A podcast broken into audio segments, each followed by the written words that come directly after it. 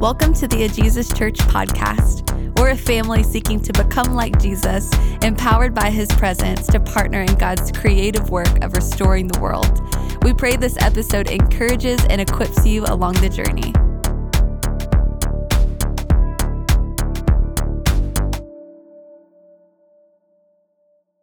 Hey, good morning, friends. Welcome, welcome. Uh, my name's Tim. We're so glad and, and, thankful to be worshiping with you all this morning. Um, we are going to be jumping into the scriptures together. So if you need a Bible, go ahead and raise a hand. One of the men and women around the room would love to get a Bible into your hand. That text will be up on the screen as well, but uh, I know sometimes it's nice to have that book in your hand.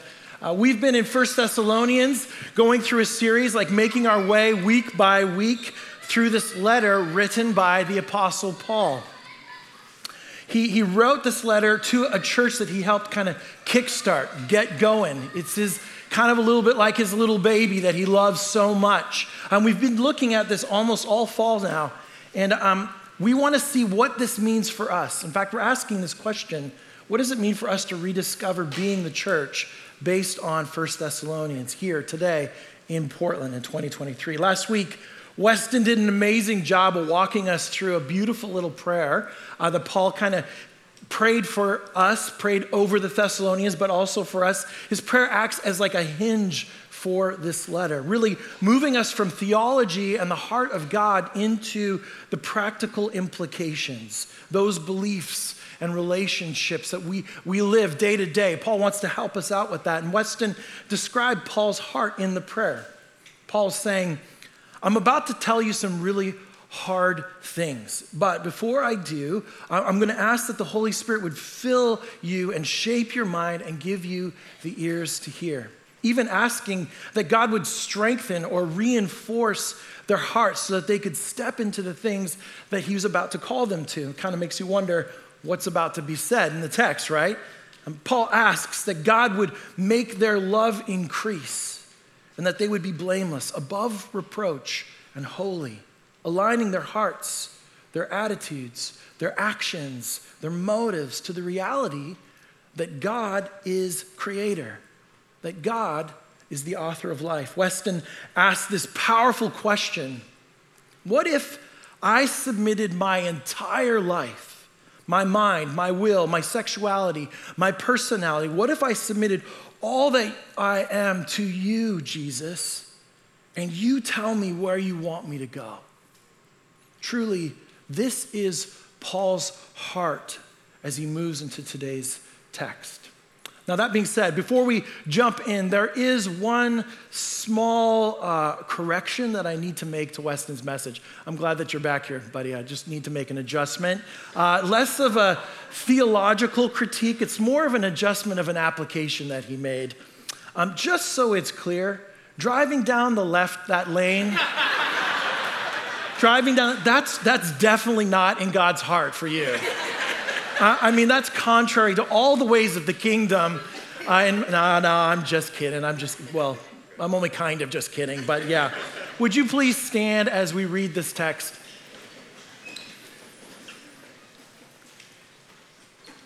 First Thessalonians 4, starting in verse 1, says this As for other matters, brothers and sisters, we instructed you how to live in order to please God, as in fact you are living. Now we ask you and urge you in the Lord Jesus to do this more and more. For you know what instructions we gave you by the authority of the Lord Jesus. It is God's will that you should be sanctified, that you should avoid sexual immorality, that each of you should learn to control your own body in a way that is holy and honorable, not in passionate lust like the pagans who do not know God and that in this matter, no one should wrong or take advantage of a brother or sister. The Lord will punish all those who commit such sins, as we told you and warned you before. For God did not call us to be impure, but to live a holy life. Therefore, anyone who rejects this instruction does not reject a human being, but God, the very God who gives you his Holy Spirit. Let's pray. Holy Spirit, we invite you to come. We invite you to, to move in our hearts and our minds, to help us to open up our lives to you, to your way, Jesus. We want to be open to your light, to your life. Jesus, you tell us where to go, who to be, what to do. Protect us, even now in this moment, from, from the enemy's whispers and lies. Protect us from shame. Protect us from having a wrong understanding of who you are, God. Give us the eyes to see and the ears to hear. We love you, Jesus.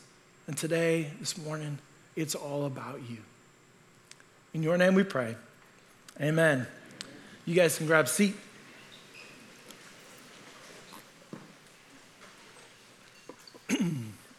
Jon Tyson, he's the pastor of uh, Church of the City in New York City. Uh, he was actually the one that did that really fun little intro video for us on week one. He was teaching from this passage recently, and he tells a fictional story of a Roman citizen from the time and place that this text would have been written. We're going to call him Steve, okay?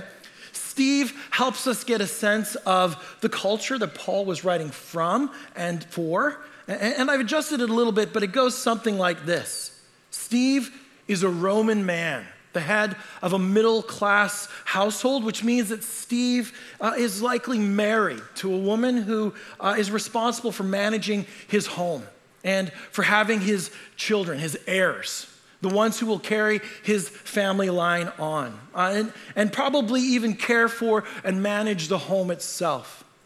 But Steve also has a mistress uh, who he likely has known for longer and has a deeper relationship and friendship with, uh, a woman who won't share in the family line, but who he would also care for and support. Additionally, Steve has a number of household slaves. As Steve's possession, Steve can use said slaves for whatever sexual purposes he deems appropriate. They have no rights, it's Steve's call. And finally, Steve is also an active member of the local temple cult, uh, participating in regular worship, which includes temple prostitutes and worship through, you guessed it, sex. Now, imagine with me for just a moment that Steve meets a Christian, maybe even a Christian from this church in Thessalonica. And Steve has a radical encounter with the living God. Jesus literally gets a hold of Steve's heart, and now G- Steve's world is upside down. Imagine, if you will, for just a moment, doing new believer follow up with Steve. Hey, Steve O, so glad you're part of the kin- uh, our kingdom, you're part of the community now. Um, hey, so obviously the whole temple prostitutes thing, that's like, that's definitely a no no right? You, you, you got that, right? Yeah. Well, and also, I should probably explain that, like, your relationship now to your slaves, it's been changed because uh, we have a completely new perspective. We see them as humans, as, as equals, even. And they might even be followers of Jesus. They could be your own brothers and sisters in faith. And also, Steve, your mistress. Um, here's the thing I, I know you've got all this friendship, all this relationship, you've known her for a long time, but that relationship, it's got to change. In fact, it's got to end. The, the monogamy in marriage means that that relationship is finished. Steve, what's more is that union that you have with your neglected wife. It's a relationship that is now defined by dying to yourself and, caring for your bride in the exact same way that Jesus cares for the church, Steve, everything has changed. What is Steve to do as he comes into the church? How does he figure out what his new life should look like? I mean, sex saturated the Roman culture. It was in the same category as eating and drinking. It was a form of entertainment, desire, self gratification. Imagine a world so saturated by sexuality that it permeated everything family, work, culture, entertainment. And then, and then imagine trying to pastor a community through all of those different experiences into one of family, aligning them to the way of Jesus. I'm just imagine that. Well, it's actually, it's not that hard to imagine, is it? Here's the thing. When it comes to sexuality, our society is not too different from the culture Paul wrote in. And our community here, it's not too different from the Thessalonians. Sitting in this room are couples who are, who are dating, uh, and, and they're wrestling with the shame of choices that they made this last week. Others are here from the LGBTQ community trying to figure out what does it look like to be a part of this family. There are singles in this room who wish that they were married. There's married people in this room who wish they were single. And, and, there's others here sitting in this room who've never even considered the idea that God might actually have something to say about sex, about our sexuality. And all of us are now here to follow a 30 year old celibate Jewish rabbi in a society that is using sex to sell us everything. What are we to do? All of that to say, welcome to church. And I mean it, like honestly. No, no, matter what your starting point is, church is not a place for people who have it all figured out. It's a place of compassion where we wrestle with the truths of Scripture together, where we love people so much that we're willing to go on the journey of formation to the way of Jesus as a family. Paul would tell the Corinthians in 1 Corinthians 6, verse 18, to flee from sexual immorality. It's the same kind of verse that we're looking at here today in 1 Thessalonians. And he tells them, like, every other sin that, that, you, that you experience, it happens outside of the body. But, but sexual sin, it, it messes with our insides. And, and we've been called to, to carry the Holy Spirit's presence, says Paul, into a hurting, into a broken world, to bring life and healing and hope to our city, not to propagate more chaos. What's fascinating, what's really fascinating, is just one chapter earlier, 1 Corinthians 5, Paul had been addressing crazy, willful sin happening inside the church in Corinth. Sin that even the sex cults were like, whoa. And he tells the Corinthians, deal with it. Because the church needs to be a place of safety from the chaos, a place of flourishing. And then he says these words, really great words. 1 Corinthians 5, verse 12, so important to this conversation. What business is it of mine to judge those outside the church?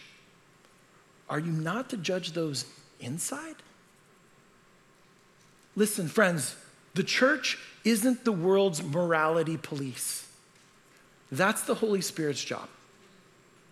The church exists like a hospital, as a place of safety from the chaos, healing for those who have been hurt, and it exists as a place of formation. Think about like going to the gym with a trainer to change, to grow, to be transformed, being guided and formed into the way of Jesus. And that is why we need passages like 1 Thessalonians 4. These scriptures, they guide us on the journey of formation, showing us what it looks like to flourish in the kingdom. Far from a list of rules, it lays out a path of wholeness and it points us to God's design for humanity. So let's jump in. 1 Thessalonians 4, starting in verse 1, says this As for other matters, brothers and sisters, we instructed you how to live in order to please God, as in fact you are living. Now we ask you and urge you in the Lord Jesus to do this more and more. For you know what instructions we gave you by the authority of the Lord Jesus. I like how Paul just kind of jumps right into it right out of his prayer. He reminds the Thessalonians, yep, You've already been taught how to live the life, the kind of lives that please God. You've already been taught. It's being evidenced out as you are imitating us and being formed. Imitation had led to formation. The word live in the original language is actually the word walk. And it's a common way that Paul talks about in the New Testament over and over again about following Jesus. It's like he's saying, We're being formed into Jesus on the way, step by step, moment by moment, choice by choice. And now Paul is calling them to ramp it up. It's like that fatherly voice we talked about from a few weeks ago like, go get him, church, you got this, go for it. And Paul tells the Thessalonians that they have known the instructions. The word that's translated here is often the idea of like passing on military orders from the commander. Paul wants to be clear. These instructions are from Jesus. They're not, they're not from Paul, they're not his ideas. He is simply passing them on.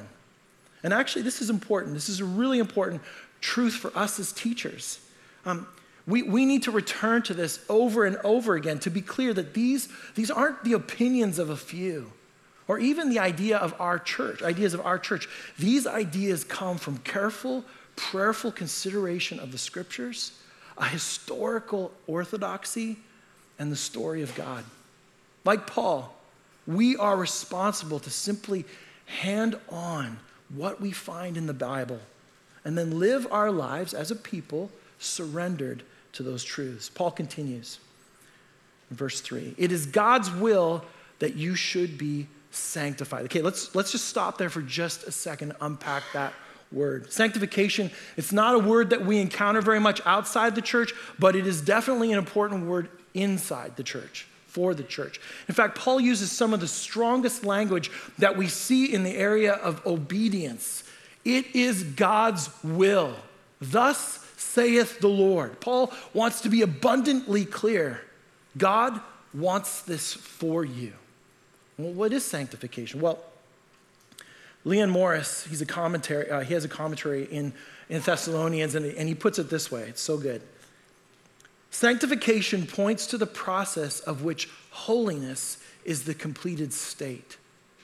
From the moment anyone believes, he is set apart for God, set apart to be holy. In New Testament language, he's a saint. This doesn't mean that he's morally perfect, but that he is given over to God to do his will. Thus, a process has begun in which the old ways and the old habits are increasingly done away and replaced with new ways that fit the service of God. This is a long and necessary process. Here, Paul lays it down firmly that it is God's will that God's people live in God's way. That is so good. If you're one of those people that takes pictures of quote, this is a good one. It is God's will that God's people live in God's way. That is to say, God has a design, a design for us and a design for this world. Sanctification is the process that we, uh, that we do to step into becoming what God has designed us to be. God's will is that we would walk in step with Him. And His design, it's, it's beautiful and we're called into it for our own protection and our own good, for flourishing. And there are times when this can actually be kind of easy, right? I mean, like when we show love to a person and, and, and they feel they're feeling isolated and lonely, and, and, we, and we give them the love of Jesus. And there are other times, like maybe we, we show uh, kindness or grace for a mistake at work, and a person's like, wow, thank you so much. That's, that's so beautiful of you. Times when God's way doesn't grate against the values of our culture. But then there are times where it's more difficult, right? And there's times where, where Paul's call, it, it, creates tension. And, and this is one of those places. Paul is putting his finger on a topic of tension for the Thessalonians and, and for us. Paul continues in verse 3 that you should avoid sexual immorality that each of you should learn to control your own body in a way that is holy and honorable, not in passionate lust like the pagans who do not know God. Okay, when the scriptures talk about sexual, sexual immorality in kind of the big picture sense, it uses the word porneia. That's where we get the word pornography from. And, and, though it's a complex word in its usage, its definition by all serious scholars is largely agreed upon. Now, whether and how we apply that today, that's the thing that's being wrestled with um, by progressive theologians and more progressive churches. But the Bible teaches this Sexual immorality refers to any kind of sexual behavior outside of God's created path in Genesis 2. And according to Jesus, it includes both physical acts and the intentions of the heart, Matthew 5 28. Sex, as created by God, unifies the hearts of a man and a woman into a marriage covenant, making them one flesh and unashamed. Genesis 2, verses 24 through 25. It is unique to that relationship and is to be kept holy. Hebrews 13, verse 4. Okay, let's take a deep breath. The story of the scriptures is united behind this idea. Every time we wander outside of God's initial intent for sex, there are negative consequences. Humans, especially women, objectified, children pushed aside, people fervently pursuing sexual gratification, resulting in increasing relational fallout. In fact, in the biblical story, sex outside of the covenant of marriage is one of the symptoms of cultural breakdown. For our Creator God, sex is not playtime or, or a personal entertainment drug to help us get through another day like, like alcohol or Netflix ben- binging. It's far, far more powerful. Sex, according to God, is very good. But engaging sex, whether it's in fantasy or in function outside of its intended union or container, has very real and ongoing consequences and implications to our relationships. In fact, that, that's part of what Paul is getting at with the Thessalonians He's, when he calls them to control their own bodies. The original language has the idea of putting sex in its right container. God created us with the capacity for pleasure, but pleasure is not our purpose. We need to remember how to relate to our bodies in kingdom ways, ways that lead to flourishing and not chaos. It doesn't work to simply deny that we don't have bodies. Like, we can't just pretend that we're not human.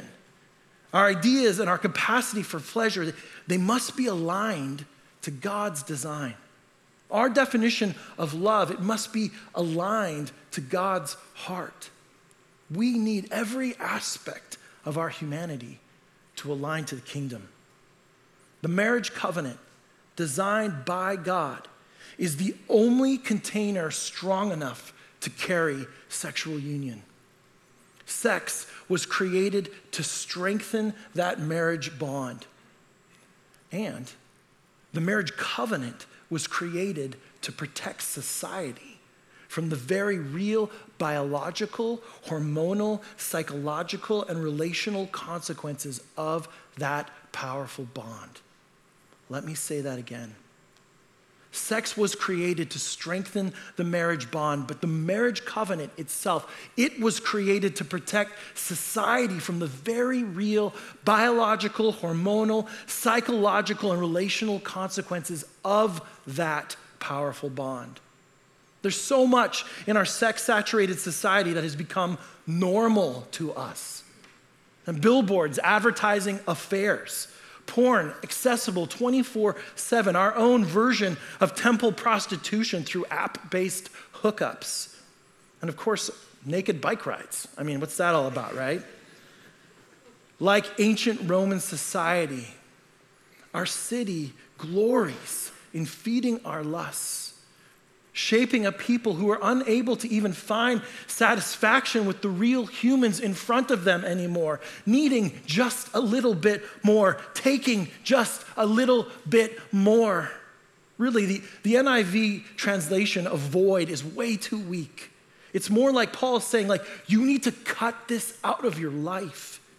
Remove it completely. Paul is calling the Thessalonians to, to turn away from the cultural expressions, things that would have seemed normal to them. A mistress, temple prostitutes, lusting after the pagan images, and turn to God. To respond to His holiness, like we were just celebrating a moment ago in worship, by becoming holy. and to honor those who are around us for who they are, not by what we can take from them. And then Paul, he carries that idea forward into the next verse, verse 6. And that in this matter, no one should wrong or take advantage of a brother or sister. The Lord will punish all those who commit such sins, as we told you and warned you before. I want to return just a moment to that original story about Steve, and I want to replay it with a slightly different lens. Let's imagine that Steve wasn't the one who became a Christian. Let's imagine for just a moment that it was his wife, or maybe one of the slaves. Imagine with me their story being changed, turned upside down, that the consequences of, of perspective change and lifestyle change and living in a new home and a culture. Imagine what they would wrestle through. Steve's wife or slave worshiping in church a few times a week, finding the safety and protection of this new family. Out there represents pain objectification, dehumanization, neglect. But what, what is the church to that person? Well, Paul says it's the place where people don't take advantage of each other. It's the place where we honor each other, where we love each other. The church, as family, becomes a safe place that people can connect like a hospital for the hurting, a home for those living in the sexual war zone that is our society. And this is the reason, and part of the reason why Paul brings up the idea of punishment. He's telling the church there is no room for predators. Okay, now to be clear, there is a difference between discipline and punishment. Okay? The scriptures tell us that God actually disciplines those he loves. In fact, discipline is an evidence of God's love. Our process of becoming means that there's going to be times of painful pruning, discipline, to help us become all that God has called us to be. God's Spirit is walking with us through our change. And in the, in the very fact that we feel conviction is proof, it's evidence of God's love. But there is also punishment. The church is to be a place of care. Wolves are not welcome. Hate is not welcome. Paul tells the Thessalonians that those who are there to hurt should be prepared for punishment. Just this last week, I was made aware of another Christian leader being accused of sexual immorality, a leader in a key organization. The fall of recent leaders in the Big C church has been both heartbreaking and infuriating. So many of these stories, they start in the same place a lack of accountability, a lack of integrity, where the inside doesn't match the outside. The church is not a place of moral perfection. If it were, none of us would be here. But it should be a place where people can come and live honestly and openly with accountability and life and love to be transformed, a place where we can be changed, where we can be we can undo things and remake things, a place where even even wolves can become sheep. That's the way the church should be. And I just want to take a moment, if that has been your story, if you have been hurt sexually by someone in the church, specifically if someone who is maybe a leader in the church, I am so, so, so sorry. That's not the way it's supposed to be. Please know that we are fighting for this to be a safe place fighting for accountability, fighting for integrity. We want this to be a home, a home that's protected. That said, I have so much hope for this next generation. This next season, as I'm watching literally as a younger generation is rising up and giving themselves to Jesus in a way that hasn't happened for decades. And I'm watching as Jesus himself, through his Holy Spirit, purifies his church. We can do better. We are, by God's grace, doing better, shining light in dark places, creating paths for people to come for healing. Because that, that is what's on offer healing, restoration, no more shame, the resurrection power to undo the past and remake a new future. Paul wraps these ideas up. Verse 7 For God did not call us to be impure, but to live a holy life. Therefore, anyone who rejects this instruction does not reject a human being, but God, the very God who gives you his Holy Spirit. Paul challenges the Thessalonians and us pointing at the same question that Weston asked last week Do we really, really want Jesus to be Lord of every part of us? Is that what we really want? Are, are, are, we really saying, Lord, have all of me? I want all of you. What would it look like to submit our entire life, identity, thoughts, feelings, sexuality to Jesus and to let him tell us where to go, who to be, what to do, guided by the scriptures and His Holy Spirit. What if we let the Creator be the guide? Well, that would look a lot more like surrender, wouldn't it? Lives surrendered. We'd, we'd, we'd go through the process of cutting hate out of our being. We would become a people overflowing with love. We would stop lying to each other and trying to mislead each other. And we would instead speak truth and love and life over each other. We would generously place the needs of our brother or sister in front of our own. And we would cut sexuality, sexual immorality out of our lives. Trusting trusting that God is a good father, trusting that He has given us His truth in His scripture, and that it's Him who made us and sex in the first place.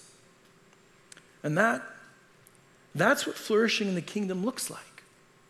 Flourishing in the kingdom, it, it looks like us trusting the Father's kindness, trusting that He's good that He loves you, that He knows you, that He's trustworthy, trusting His words, the things that He's said, the things that He's spoken over us, trusting His creative design.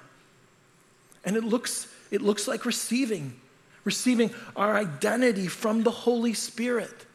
Not, not from our culture, not from our community, not even from our own heart and mind. Receiving from God God, who do you say I am? That's what I want. And it looks like submitting. Submitting to the way of Jesus with every part of our being. Here's the thing I, I know this is a huge conversation in our society. In fact, it might be the conversation in our society right now.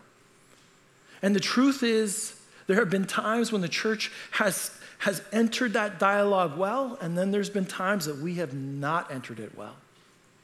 And it can be difficult for us people. We, we, we tend to get muddled up in our words sometimes. But the church exists for Steve's. It exists as a place where life in the kingdom, it, it can be worked out in real time, step by step. Remember, walking the walk, going forward. It, it, looks like taking all of us to Jesus, like Steve did. And, and it looks like a place, it exists as a place for Steve's wife, maybe his slaves, like a place where they can find safety, a place where they can find healing, a place where they can find home. The church exists as a place of formation and family. That's why we're here. As Paul, he's, he's not telling us to go get ourselves cleaned up before, before we come through the doors. This isn't like your grandma's front room, right? No, he's saying, don't do this alone. Don't do this alone. Remember, family is a vehicle of formation. If you are here and you are wrestling under the weight of shame, of things that you have done in your past, or maybe even this week, please hear me. Please hear me. Don't wrestle alone. And if you're here in this room and you're wrestling under the weight and the guilt and the shame of things that were done to you, don't wrestle alone. This is what family is for. We're here for each other, to lean on each other, to open up to each other, to be a part of each other's transformation process. That's why we're all sitting here shoulder to shoulder in this big room. We don't do this alone. Find someone, even today. If you're in that space, I encourage you just grab one of the staff members, grab one of the elders around the room, or maybe one of their wives, and just have a conversation. Friends, shame isolates, Jesus, he enfolds. Don't let your past determine your future. There are a few resources that I'd like to point to. I realize how big of a conversation this is, and we really we can't tackle it all today. But there's a few places I'd like to send you. First, um, a few books. Uh, if you're a reader, I encourage you. Um, there's this book by Nancy Pearcey called "Love Thy Body." Uh, it's an excellent read. It's about the kind of kind of the biological and human aspects of our of our sex society that we live in and what's happening to us, how we got here, what the implications are to us as humans. Next book is by Carl Trueman. It's called Strange New World. It's a great book, and it kind of more lays out the history of the path that took us to where we are. It's really good uh, for helping us understand how, not only how we got here, but who we are in the midst of it and what our purpose should be.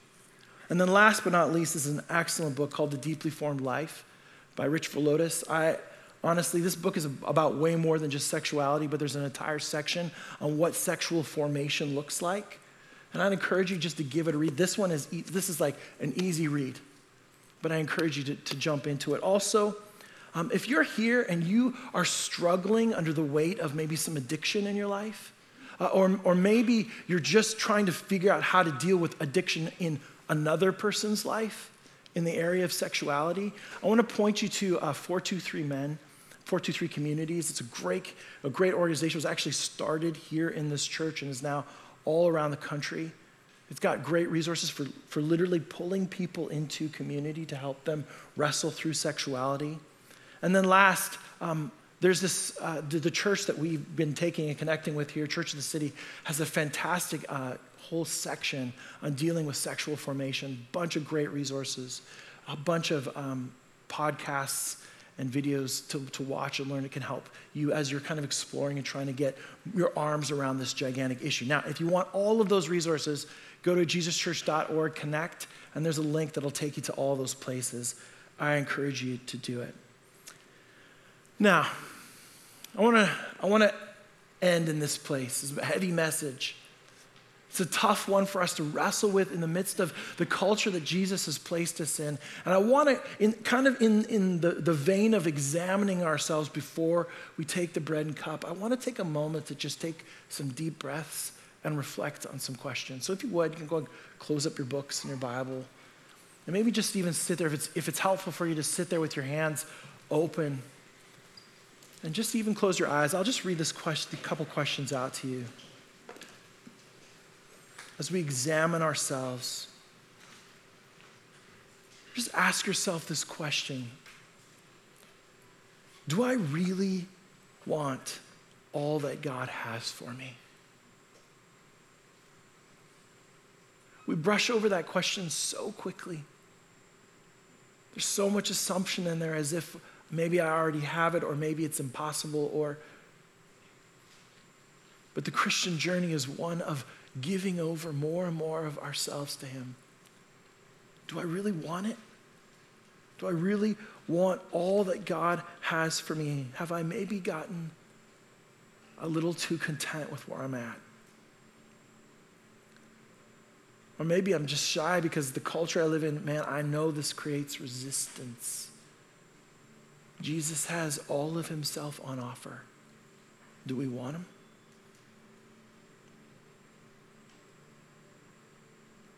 Second question Is there a part of my life that God is calling me to trust him with right now? Even as I sit in this conversation, as I look at my own life, maybe I don't struggle with any sort of uh, overt sexual sin in my life, but there are places that I have not entrusted to Jesus, and He's like, it's time. Is there some part of you? She's saying, like, I, I want that. You need to trust me with your reputation. You need to trust me with your relationship with your son.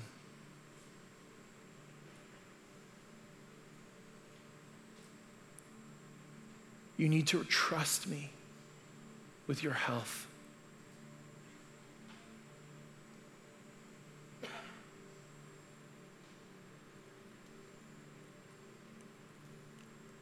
Last question. Is there something I need to let go of? In Paul's words, to cut out of my life in order to live submitted to Jesus, to his way? Is there something that pops right up to the top of the list? And maybe it's in an area of sexual formation. Maybe it's something else. But God is saying it's time to cut that out, to give it to me once and for all.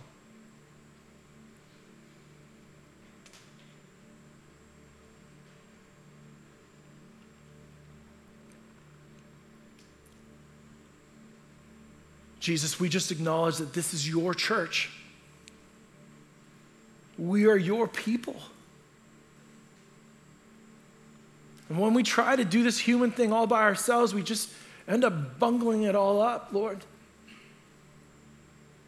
We need you. We want life that is really life. We want to flourish. We want hope. We want to be able to be a part of a broken society, but to not be so broken. Bring healing, we pray, Jesus. Bring your resurrection power and move in our midst. Lord Jesus, give us all that you have for us. We love you. We love you.